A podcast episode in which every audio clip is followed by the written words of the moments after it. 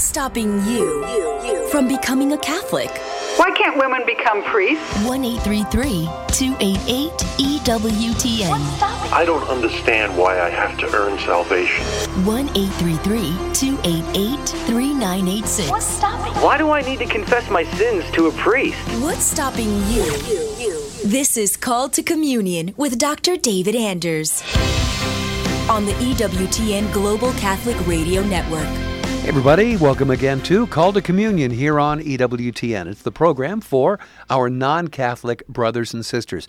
Maybe you are a non Catholic and uh, you're hearing all about Advent and you're saying, well, what is Advent anyway? And, and why is that a big deal for Catholics? Well, let's, let's talk about that. Here's our phone number 833 288 EWTN. That's 833 288 3986. If you're listening to us uh, outside of North America, please dial 1 and then 205 271 2985. And of course, you can always uh, send us an email. The address for that, ctc at ewtn.com, ctc at ewtn.com. Com. Charles Beery is our producer. Matt Kabinski is our phone screener. Jeff Burson handles social media for us. If you want to ask a question via YouTube or Facebook, uh, we are streaming there right now. Put your question in the comments box.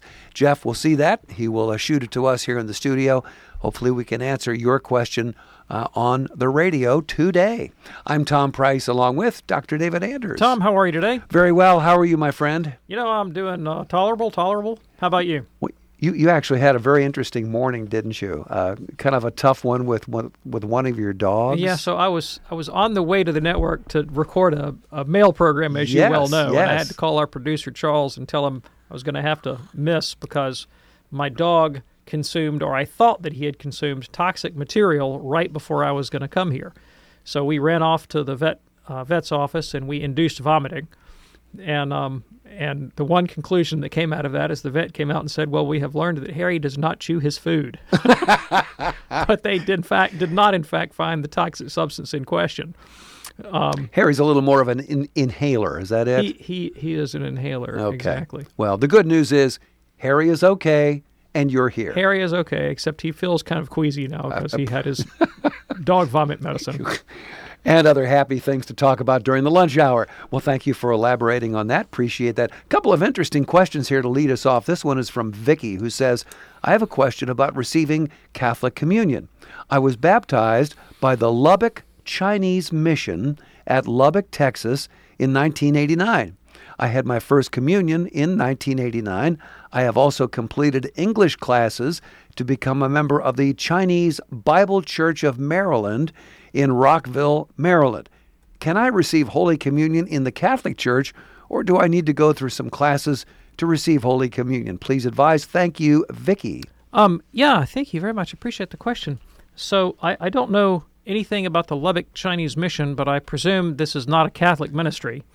And so it sounds like you're not, you weren't catechized and brought up and initiated into the Catholic Church. And so the Catholic position is that uh, while we invite everyone to share with us in our faith in Christ and the many things that we can celebrate in common, unless a person is fully incorporated into Catholic into the Catholic Church, they should not receive communion in a Catholic Church, and and there are a number of reasons for that.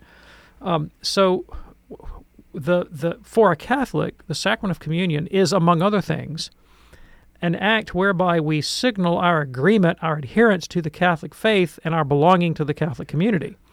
And so it's a it's a performative way of expressing I believe that this is the church Christ founded and I believe everything that that she teaches. Mm-hmm.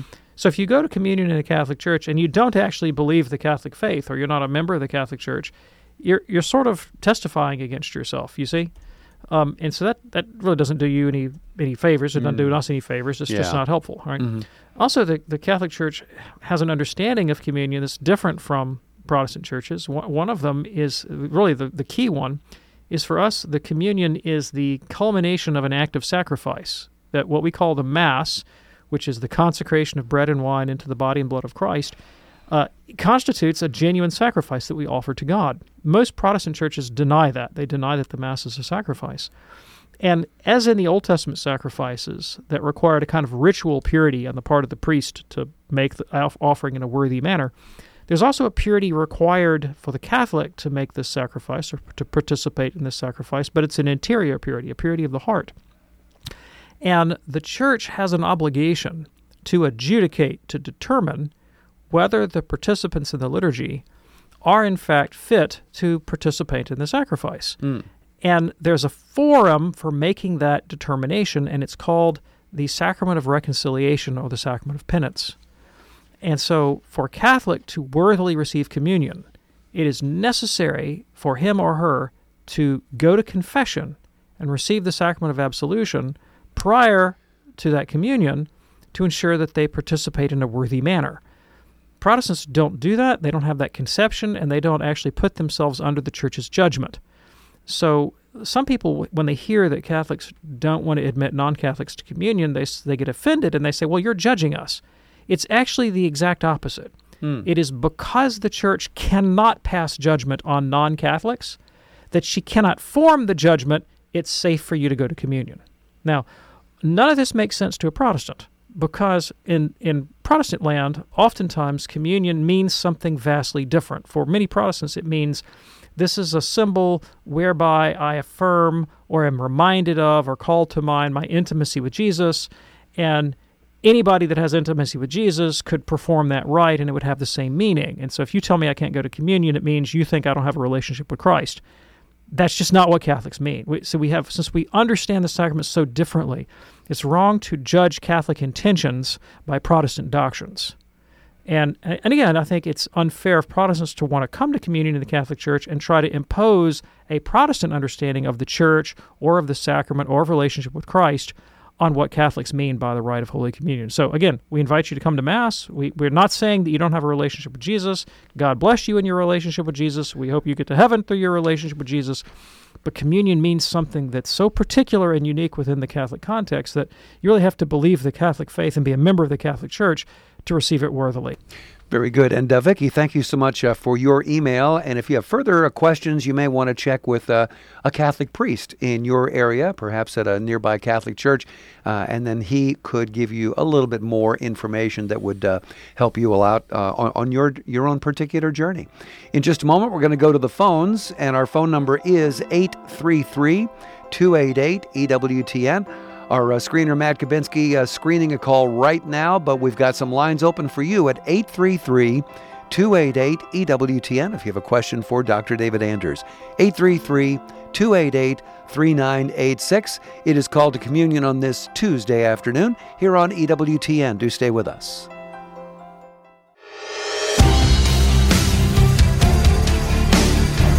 It's called to communion with Dr. David Anders on this Tuesday afternoon here on EWTN. Our phone number 833 288 EWTN. Uh, calls are coming in right now 833 288 3986. We do have a line open for you.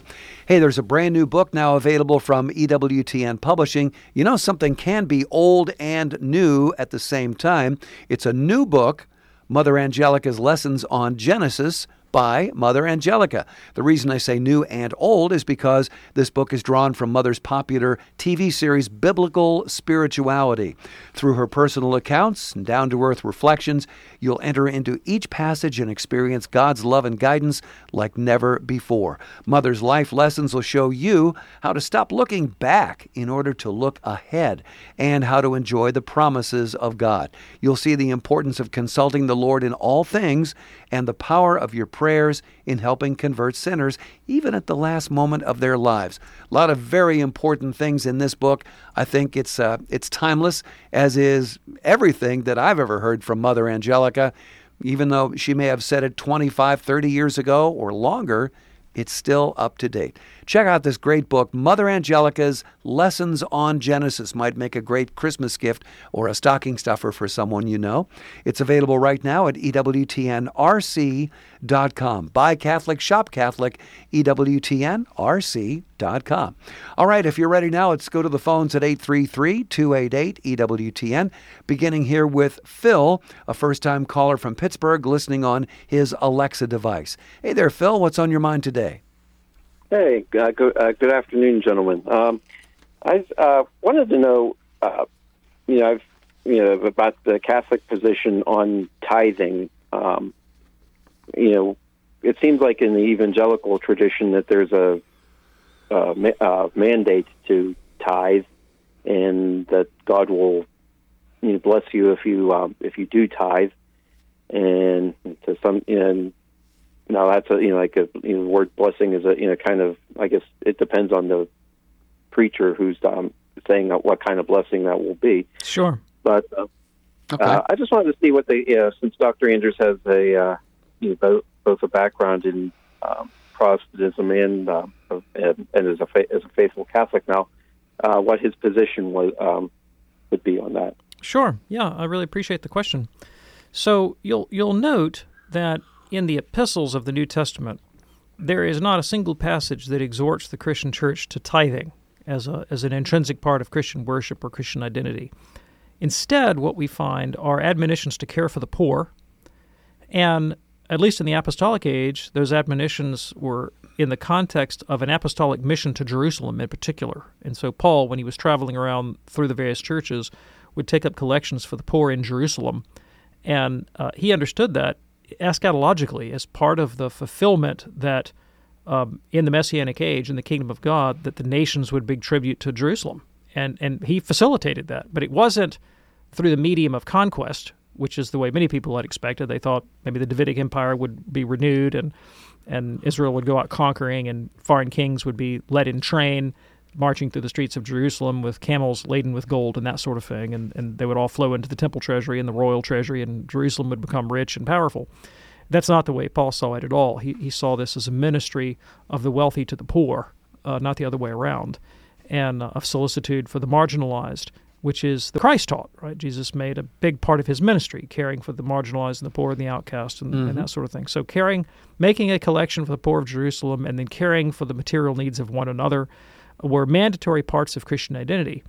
Um, but again, it's pretty clear from the Pauline epistles that this was to be done freely and without compulsion. And so it wasn't because it was enjoined by uh, the Mosaic law with some kind of strict mathematical proportion, but the but the measure was to be the measure of charity. And, and Paul, you know, would talk about, I'm going to come by, and the first day of the week, I want you to take a collection, but everyone give freely and not under compulsion, because the Lord loves a cheerful giver. Right? Uh, we know in the book of Acts. Uh, in the book of Acts, they didn't have cell phones that rang during tele- during uh, radio shows. Excuse me there for that, guys. Um, we know that in the book of Acts, the, the, the celebrated case of Ananias and Sapphira, where um, the early Christians they weren't tithing. Many of them were were divesting themselves of all of their material wealth and bringing it, laying it at the feet of the apostles, who were distributing it among among the poor of the Christian community. Here come Ananias and Sapphira, and uh, and they they sell a field, and they bring a portion of the proceeds and they lay it at the feet of the apostles. The apostles say, um, "Is this all the money you got for the field?" And they lie and say yes because they're giving money to be seen by men. and then God strikes them dead. Now, he didn't strike them dead because they gave half of the money as opposed to all of it. He struck them dead because they were lying, because of their duplicity and wanting to be seen by men. Uh, the point was that they were under no compulsion. They could they could do it freely, but it needed to be done out of charity. And so this is the disposition that the church has maintained for 2,000 years that um, giving of one's material uh, uh, welfare, of one's material wealth, is an intrinsic part of Christian discipleship. It's it's as it's as integral to Christian discipleship as the act of faith, um, as the sacramental life. The ministry of charity is absolutely integral to Christian identity and to the Catholic Church. However, it's it is the principle of charity, not under compulsion and not according to some strict mathematical proportion. If anything, you might uh, consider the language of John the Baptist when he says, "If you have two cloaks, give to him who has none." Well, if you wanted to go strict mathematical proportionality, that'd be fifty percent, not 50, ten. yeah, right? yeah. Exactly. Um, uh, and of course, Jesus commends the, the the widow who who gives two mites, which are the, all of the money she has in the world to live on, in comparison to those who gave larger amounts, but it was a smaller proportion of their income. So again, the measurement is not some sort of strict mathematical proportionality, and it's very clear from St. Paul's epistles and from the Council of Jerusalem that Christians are not bound by the precepts of the Mosaic Law, any of the precepts of the Mosaic Law, as a legal code. Right? That's not that's not how you construe Christian life. Um, and so there's no mandate from the New Testament for Christians to tithe 10% of their income. Now, it's also interesting if you look at the Old Testament tithe in context, it doesn't say anything about 10% of one's income.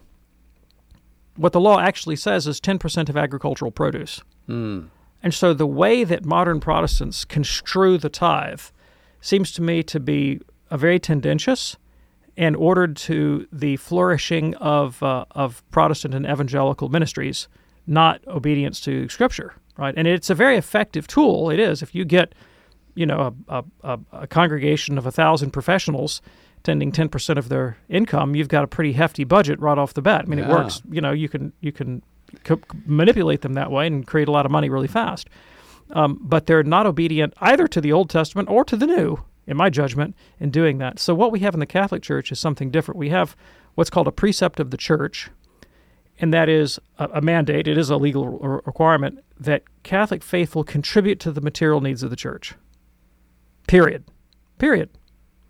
And um, you know, I can remember uh, times in my Catholic life when uh, times were tough, and I remember going to confession and saying, "Yeah, I don't, I don't. I mean, I'm, I'm kind of low on cash here, Father." And priest be like, "Well, take it easy then. Wait till you've got, wait till you can do it. Take care of your family first, and then you give something to the church."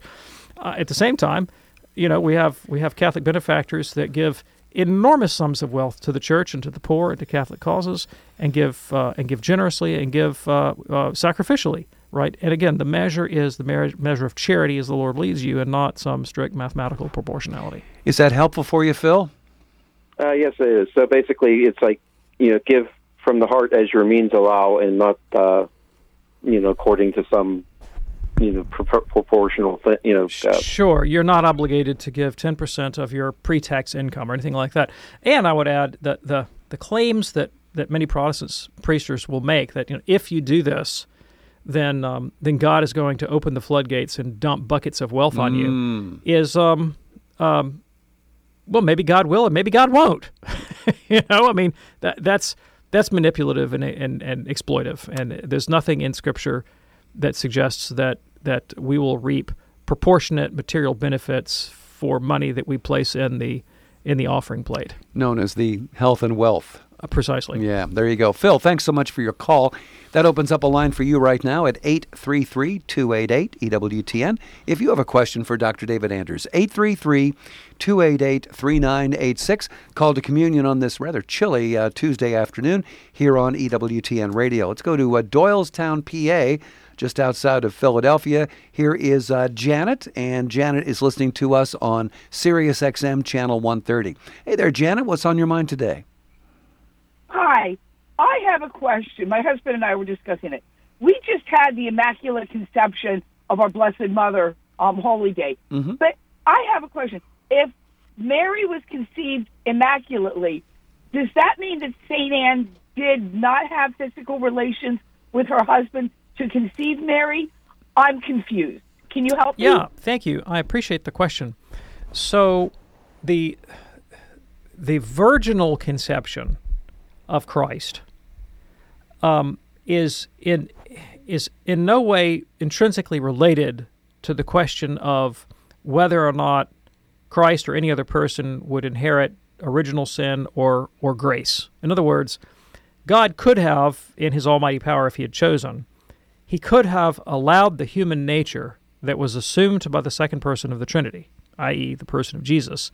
Jesus could have been conceived in the natural way. Mary and Joseph could have had natural relations and born a child, and that child could have, that nature could have still been assumed by the second person. He could still have a divine man, you know, the Messiah, even though he'd had two biological parents in the normal way. So the, the virginal birth is not necessary to preserve from the stain of original sin. It's, it's unconnected to that question intrinsically. The reason Mary conceived Christ virginally was uh, not because it was necessary to preserve him somehow from the stain of sin, uh, but but to but to underscore the fact that God was his father, not in a biological way, but in that eternal way, that eternal relationship of father and son. And so when Catholics reflect on the sonship of Christ, there's no mistaking the fact that this is a spiritual sh- sonship that proceeds eternally from the Father. So the virgin birth is really kind of signals Christ's unique relationship to the Father. It really is something other than the question of sin or not sin or sanctifying grace.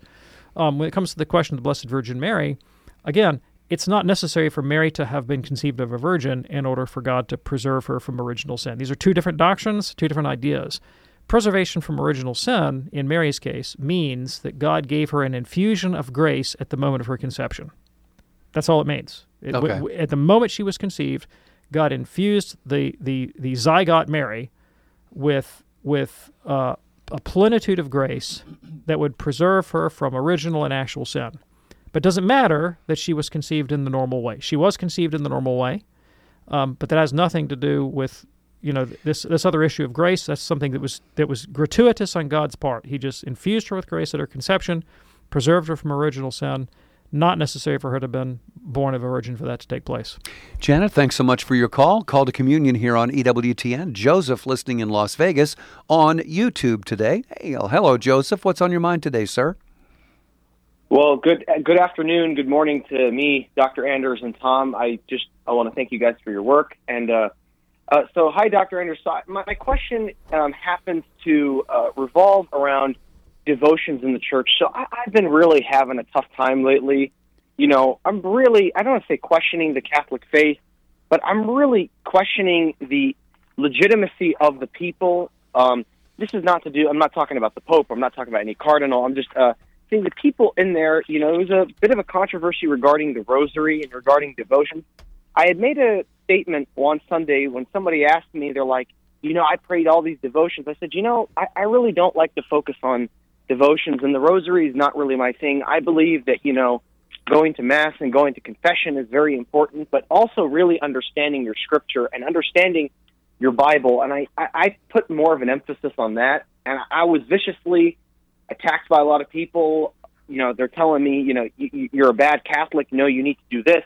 You need to do that devotion. And I'm like, you know, you're sitting telling me about this, but during the gospel, during mass, or during, we say, divine liturgy, you're not even paying attention. You're sitting and praying the rosary while the priest is reading the gospel or reading the epistle. And it kind of makes me wonder, you know, you know, the, the, the Bible's not the rule of faith, but if we really want to understand what Jesus did and said, you, you have to know your scripture because a lot of Catholics. So, Joseph, I'm not hearing a question here. Is there a question I can help you with? Yeah. So, could you live a Catholic life without having the rosary or any devotions? That's kind of my, the basis of my question. All right, I'm going to do you one better than that, Joseph. One, of course, you could live the, a Catholic life of, of, of a virtuous, vigorous, successful Catholic life without praying the Rosary or praying any particular devotion. Of course, you could. Um, you could also live a vigorous Catholic life, a charitable life, a life united to God in charity, uh, filled with the Holy Spirit, knowing nothing of the Bible and only knowing the Rosary. Either one would work for you. Yeah. Okay. Um, and in history, if you look at it, you know, 2,000 years, many, many, many lay Catholics who came to sanctity have done so without explicit knowledge of the Bible. And many, many, many lay Catholics have come to sanctity without ever having prayed the Rosary. There are many modalities in the Catholic life for growing in charity, imitating Christ, uh, and being taken up into the contemplation of God. There are many modalities. And any one of them can be taken superstitiously. So I grew up in a tradition, not Catholic tradition, where there were basically no devo- well, I won't say there were no devotions. There were no devotions of the Catholic type. We had our devotions, but they had a very different character to them. Um, but there was a huge emphasis on reading and studying the Bible. And I knew many people that knew the Bible backwards and forwards and did not do what it said Wow. right? And so the Bible is not a panacea, it's not a cure all for the problem of, of uh, superstitious spirituality, uh, nor is the rosary, right? The, the appropriate thing is what is the disposition with which you take to these various modalities? If you do it in a spirit of charity and openness and sincerity, trying to grow in the love of God and virtue, then it's a path of sanctification and redemption for you. Otherwise, not. Thanks for your call, Joseph. It's called a communion here on EWTN. It's called communion here on EWTN. Our phone number, and we do have a couple of lines open for you 833 288 EWTN. That's 833 288 3986. Call now, grab one of those open lines. Hey, congratulations going out to And believe me, I was going to say a long-time member. This is the longest time member of the EWTN radio family. Mater Dei Radio in Portland and other great cities throughout Oregon. They win the Longevity Award. They are celebrating an amazing 34 years of Catholic radio and 27 years with EWTN radio. So, congratulations to Patrick Ryan, everybody there at Mater Dei Radio, from your friends here at EWTN radio. All right, back to the phones now at uh, 833 288 EWTN. Here is John in uh, Brown City, Michigan, listening on Sirius XM, channel 130. Hey, uh, John, what's on your mind today, sir? Well, we do the rosary at church and a group of us. So after church, we go to breakfast, a couple of us, and we got talking, and he hit me with a question I couldn't answer. Well, first I wanted to, but then I went, oh, I'm not really sure. So when we say the rosary or any prayers to Mary, if we say them in our mind, does she hear them? All right. Because I know Satan doesn't. yeah, I appreciate the question, John. So here's my question to you: If we say them out loud, does she hear them with ears? That's a good point. Right. Given that, given that Mary is assumed into heaven, and we don't really like in terms of the space-time continuum, we can't really locate her anywhere, right? But clearly, she's not sitting next to us in the pew, not not in body. Yeah. So, however our prayers are made known to her, it's probably not through the medium of vibrations in the airwaves. However, we articulate them, that's, Right. that's most likely not the way. I mean, I don't think there's a microphone hidden under my pew, you know, that just that pipes up to heaven. You know, I don't think it works that way. So we don't even know that the saints have direct conscious knowledge of our prayers. What we know for sure is that our prayers to them are not in vain. Our prayers to them are effective, and that the saints, in fact, pray for us. But there's more than one way that that could be the case. So consider this possibility. What if the saints in heaven, including the Blessed Virgin, pray something like this Dear God, please hear the prayers of all those who seek my intercession? So, a, a kind of a general prayer that through my intercession, through the saints' intercession, that these prayers would be effective. Well, that would get the job done. I mean, what the church tells us is that they pray for us and that our prayers to them are efficacious, that they're not in vain. That doesn't actually specify in the doctrine of the church that they have conscious knowledge of every individual prayer that we pray. Now, on the other hand, maybe they do. Maybe it works like this. Maybe God, in His almighty power, miraculously makes it happen that a glorified intellect of the saint in heaven can have direct, immediate knowledge of every petition placed to them. That he's that's certainly within the power of God to do that. That could be the way it works. In which case, the medium of uh, of exchange, if you would, will be would be the Holy Spirit, not Hmm. not vibrations in the airwaves. Yeah. One way or the other, whether they have conscious, direct knowledge of our prayers or not, um, we should pray to them, and our prayers to them work. They're effective. They're not in vain. And however it works, it happens through the medium of God's Holy Spirit rather than through uh, the vibrations of airwaves. So praying in your heart qui- quietly to the Blessed Virgin Mary is a perfectly acceptable way to pray to the Blessed Virgin. Now, the reason that we pray out loud is not because God or the saints need to hear us audibly, but because there is a psychological benefit to humans articulating their thoughts, to, vo- to vocalizing them. It kind of concretizes them and makes us specify, and it and it, it brings our bodies into the act, and that that elicits our affections and our intentions in a particularly powerful way because of our neurobiology, right? the way Mm, we're put yeah. together as human beings. So there's a benefit in praying out loud. There's also a benefit in praying silently. John, thanks so much for your call. Here is George now, listening uh, in New Jersey on Sirius XM, channel 130. Hey there, George. What's on your mind today, sir? Yes, hi. Uh, thank you, Dr. Anders, for taking my call.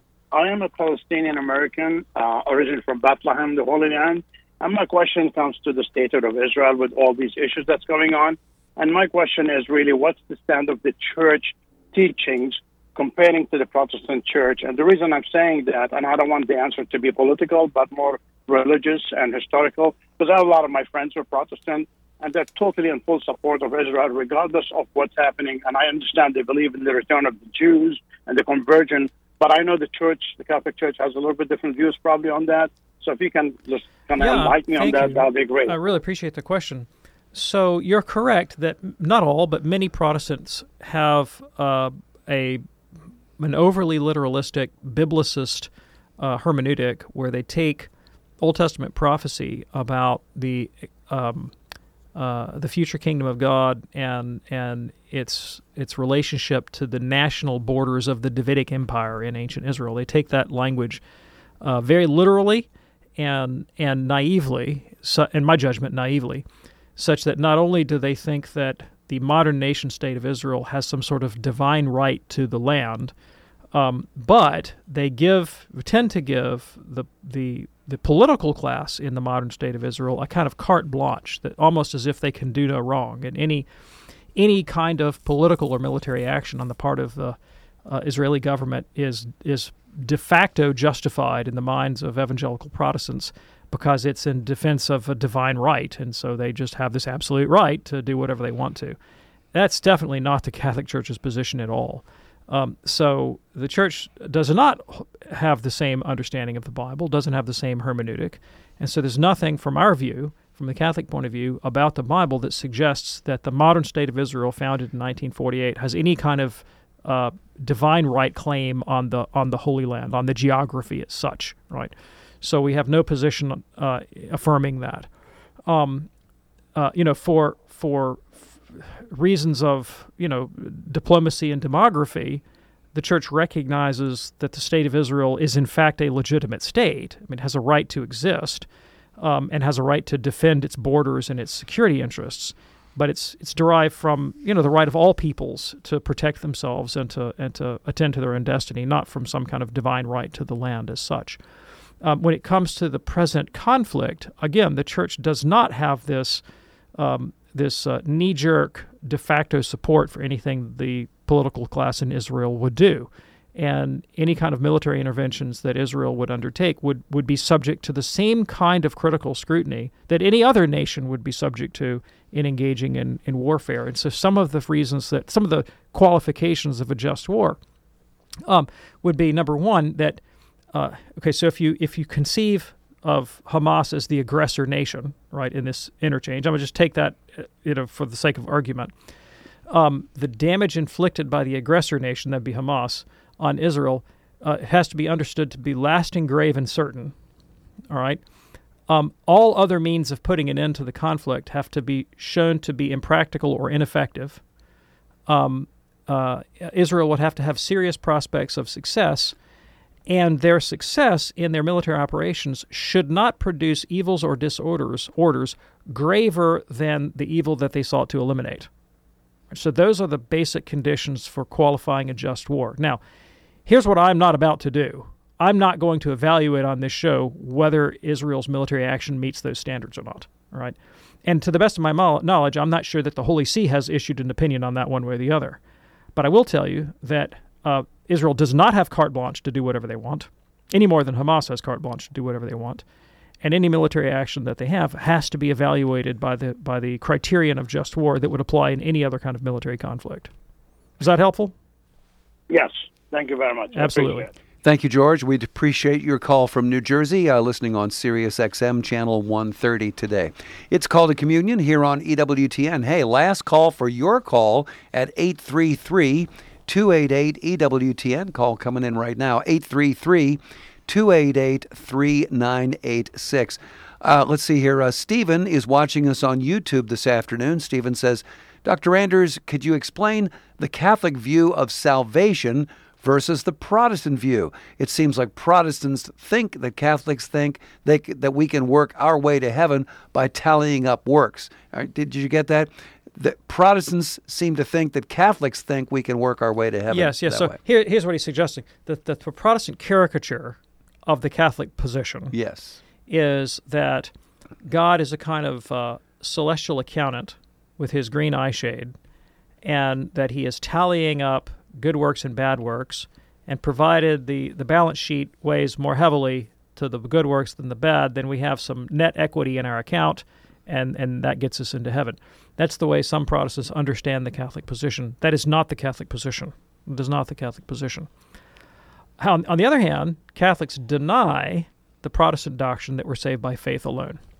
Right? Because this is how the Protestant doctrine works. The Protestant view is that there's nothing we could ever do to contribute to our salvation. Uh, in, in any way at all. And in fact, that our that our most righteous deeds are regarded by God as filthy rags. We take Hmm. that quote from the past, from the book of Isaiah. And so, even Mother Teresa, when she's helping the lepers and the poor and the dying, and, and these extraordinary acts of charity and self-sacrifice, from the stand from the classical Protestant view, even Mother Teresa's best actions are hateful to God. Jonathan Edwards once said that you are you speaking to the Puritans Mhm. are more loathsome to God than the most despicable serv- serpent is in your own eyes. Right? That God really has a very bad opinion of you, and there's nothing you could do to please Him. And so, from the Protestant point of view, the solution to that problem is that Christ comes and lives a life of perfect obedience, and yet uh, is punished by God by His death on the cross, so that God punishes Jesus as if He were a sinner, even though He's not, and then imputes or credits Christ's righteousness to us and that through faith the believer is accepted by God because God regards the sinful believer as if he had been the righteousness of Jesus. And so he remains objectively sinful, but is regarded by God as if he were righteous. And that this takes place through the medium of Christ's righteous life and death. All right, that's the Protestant position. Catholics believe something totally different. They don't believe the caricature, but they don't believe that either. The Catholic position is that through faith in Christ and the sacraments, and the sacraments are kind of a, a, a visible expression of the life of faith, that we're transformed, we're changed, that our character is is uh, is altered, and that through the almighty power of God, through grace and the Holy Spirit, the Christian can regain what was lost in Adam, namely the likeness and image of God. That we can be reformed after Christ's likeness and image and come to share the intimacy that the Son has with the Father. That the love of God is poured into our hearts by the Holy Spirit. And that the, the, the person whose, whose, whose interior impulse is love will naturally fulfill the righteous requirements of the law without having to attend to the, the nitpicky details of things like circumcision and the Sabbath days and laws of kashrut and dietary regulations and all these things that, that distinguish Jew from Gentile. He doesn't have to worry so much about legal codes because his character has been transformed. And if you know, like if you're a grammar school teacher Mhm. and you have a classroom, there is some perfect little princess of a cute little eight year old girl who you never have to tell, you know, stay in your seat, don't cause trouble, uh, you know, pay attention in class and don't be mean to your neighbors because, like, that's her disposition. Sure. Right. You don't, she, she would be like that with no rule. But then there's Johnny over here, right? Johnny needs a, a thicket full of rules to keep him in his seat, right? Yeah. Because he's an unruly wild man. Hmm. Okay. That's the Catholic position. Like if if your character has been changed, you don't need a bunch of rules because you're motivated by charity. Sure. And, and love fulfills the law, right? Through Christ, that's what happens to us. Our character is transformed. And so union with God, which is to say salvation, is nothing other than coming to share more and more in that intimacy with the Father that is Christ's very interior life. Uh, and grace is the seed of eternal life begun within us. So you, you, the transformation begins in this life, and as long as you cooperate with it, it continues on into the next life. And and uh, like Gregory of Nyssa said, it's it's further up and further in. It's this it's this continual growth in in uh, in sort of this uh, this sort of uh, asymptotic approach to the divine nature, where we get holier and holier and closer and closer, and more and more filled with love in this in this uh, infinite explosion of uh, of beatific joy that tends to the horizon of eternity. Stephen, great question. Thanks so much uh, for it here on EWTN's Call to Communion with Dr. David Anders. We're going to get to Mary in Pennsylvania in just a moment. You know, uh, some of us get up quite early in the morning. You may be one of those early bird uh, morning morning persons uh, who uh, you know really enjoys getting up early. I think it's fantastic. Well, if you are up early, you may want to join us for Father Knows Best. Fathers Know Best. Fantastic program, 4 a.m. Eastern, Monday through Friday here on EWTN Radio. And uh, tomorrow morning, it's going to be Father Benedict Groeschel of happy memory, reflecting on St. Paul's first epistle to the Corinthians, talking about living in hope. And if you have hope, death is the beginning. What a great show. Fathers Know Best.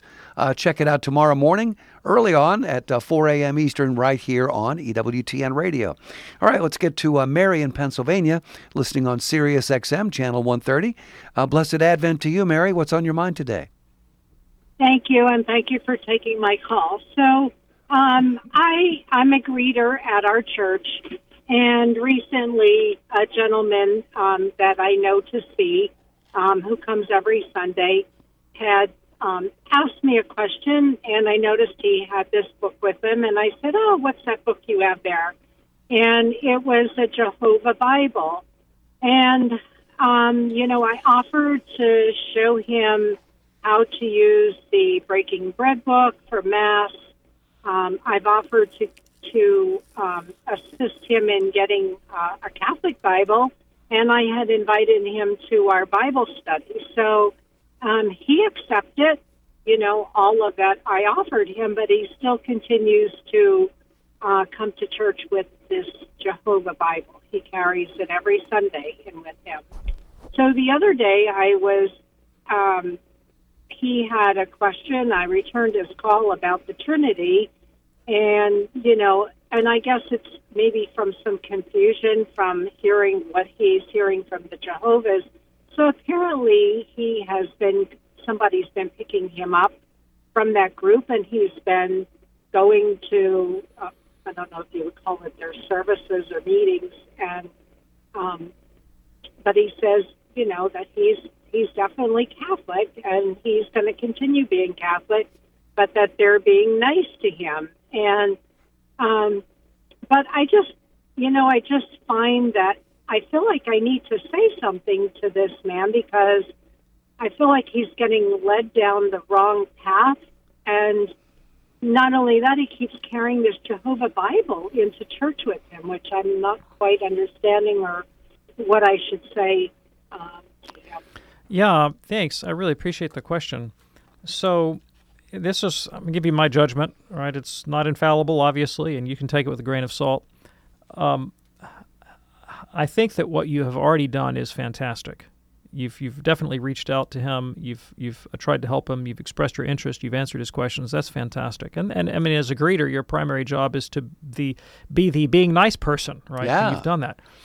Um, the you, you put your finger on a major issue, which is that though he identifies as Catholic, he is going to the Kingdom Hall and attending meetings of Jehovah's Witnesses because they have greeted him uh, kindly and they've reached out to him and they've love bombed him.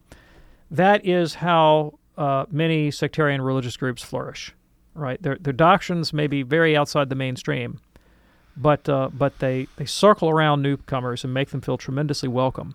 And the sociology on this is very clear that if you can if you can dominate a person's social life, they will come to believe what you believe more often than not. There's kind of a straight line correlation between your social embeddedness in a community and the uh, and the extent to which you believe their doctrines.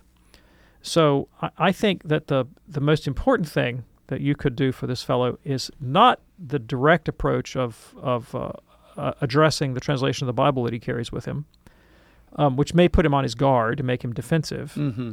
But um, but see if you can outdo the JWs for charity. Mm. So, what is the venue uh, in which you could to which you could invite him, where he would feel the kind of love and connectedness that he's obviously craving in the JWs, but he's not getting in his current Catholic environment. Um, now, uh, there is somebody in the church who I think would be better placed to make some comments about, say, Bible translation and Trinitarian doctrine. That'd be the priest. And so you might think about having a, a, a, conversation with the pastor or the parochial vicar and say, look, you know, I know there's a JW who's coming, or at least a, a Catholic who's who's wavering, who comes regularly to Mass, and he's bringing a New World Translation of the Bible.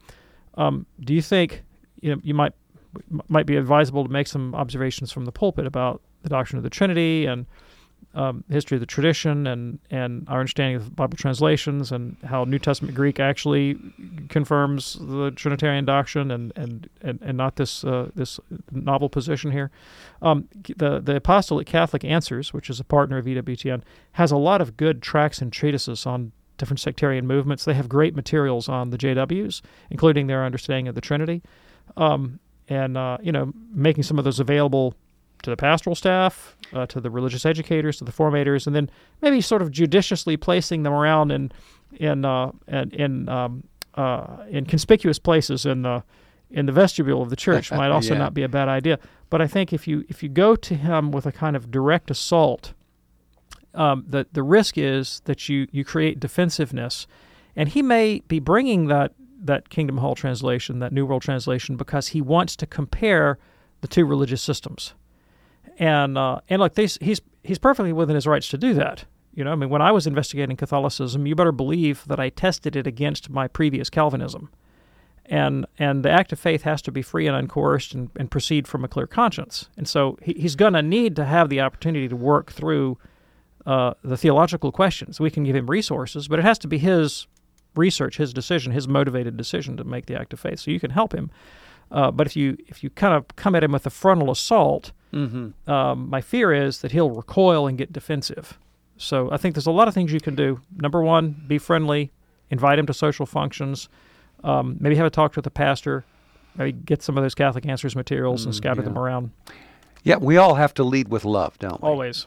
I'm thinking here real real quickly of uh, someone who is now a multimillionaire, but back in the day he was really in a world of hurt. Had you know just in, in many, uh, I mean he was absolutely broke and a, a fallen away Catholic. And the one person that reached out to him was a Mormon. The one person, Ah. and that fellow is today a Mormon. Yep. Just because of that that time, we all have to lead with love. We're uh, going to get to the, another call in here in a second, but first, this question from Andrea watching on YouTube. She says, I went to RCIA, went through the whole program five years ago, but did not join the church that Easter. Do I have to go through all of RCIA again to join the Catholic Church? That will really be, up to the pastor of the parish. Okay. right? And uh, I mean, you could you could uh, contact the parish where you went through RCIA and say, you know, I've I've been sitting on this for five years and I'm finally ready to join. Mhm. You know, can I come into the church? There are many churches where they don't make you wait till Easter. You know, if you've already been educated in the faith, you can just go make a profession of faith. At my parish, actually, this past month we had a couple people come into the church. You know, who just they studied, they were already baptized people, they were not catechumens, they were candidates, they were received in the church and confirmed and went to Holy Communion. You're good to go. Other pastors may uh, have a different view, so it's really going to be up Sure. to the pastor of the parish, and it's, it's no necessity that you stick to one. I mean, like if you at first you don't succeed, try try again. So if you go to a parish and you don't like the answer you you go try the next parish, and they might let you come in right away. Andrea, thanks for watching us on YouTube today. Dan Gask Dan is uh, also watching on YouTube. He says, I recently heard two Catholics arguing about is it acceptable to wear a rosary as jewelry or if it should be carried in the pocket, not publicly displayed. What say you, Dr. Anders? Um, yeah. So I don't really have a dog in this fight, to be honest with you, Mm. and and um, I don't know that there is a law in the church on this. Maybe there is, but I've, I'm not familiar with one. I, What Uh-huh. I have heard are a lot of opinionated Catholics, right, on this issue, and I have definitely heard the position that you shouldn't wear rosaries as jewelry. I, I know that position commonly. Um, I, I think there are some people who wear a rosary because they intend to use it as a devotional item, right? Um, and then there may be others for whom it is merely a fashion statement, which does strike me as somewhat disrespectful. You know, if you don't intend to honor the Blessed Virgin, then it seems kind of exploitive to carry her image or that image of Christ um, just as a fashion statement. Colleen is listening to us in Victor, New York on the station of the cross. Colleen, we have about a minute left. What's your question today? Um, hello. So I've been to confession twice in the last month. The first priest I went to, I didn't know, and when I walked in, he said, "Make it quick." So that kind of null and voided my confession right there because I didn't feel free to spend any time talking. Then last week I went to confession again to a different priest, and I, I, the sins that I had were not like I was gossiping about somebody, and that's what I confessed. So the priest was very milk toast and was making excuses for me and saying, "Well, you know, sometimes we just do that out of frustration. Don't worry about it." But that's what brought me into confession because it it did bother me that I did that. Mm-hmm. And then at the end, he looked at me and smiled and said, "Are you sorry for your sins?" And I said, "Yes." And he said, "Okay, um, well, say a hail mary and go and enjoy your day." And I've never been in a position where I didn't receive absolution. Colleen, And- I'm, I'm out of time. Here comes the music. In my judgment, you should seriously consider changing parishes. Mm. I mean, if you if both priests in this parish are, are either refusing you absolution um, or seem impatient with the confessional, then that's that's not a good parish to go to. I mean, I know uh, uh, parishes in my diocese where they're very serious about confession. The priests are, are, are eager to hear confession, and they have long lines and growing membership. Yep. And there are parishes that are not like that, and they have short lines and shrinking membership. There you go. And and I, I would go to a parish where the priests are serious about the use of the sacraments and they take seriously your confession. Colleen, thanks for your call. Couldn't get to Frank in San Francisco. Frank, please call us back tomorrow. Hopefully, we can get you on a little bit earlier. Dr. David Anders, thank you. Thank you, Tom. On behalf of our fantastic team here, I'm Tom Price along with Dr. David Anders. We'll see you tomorrow right here on EWTN's Call to Communion. Have a great day and God bless.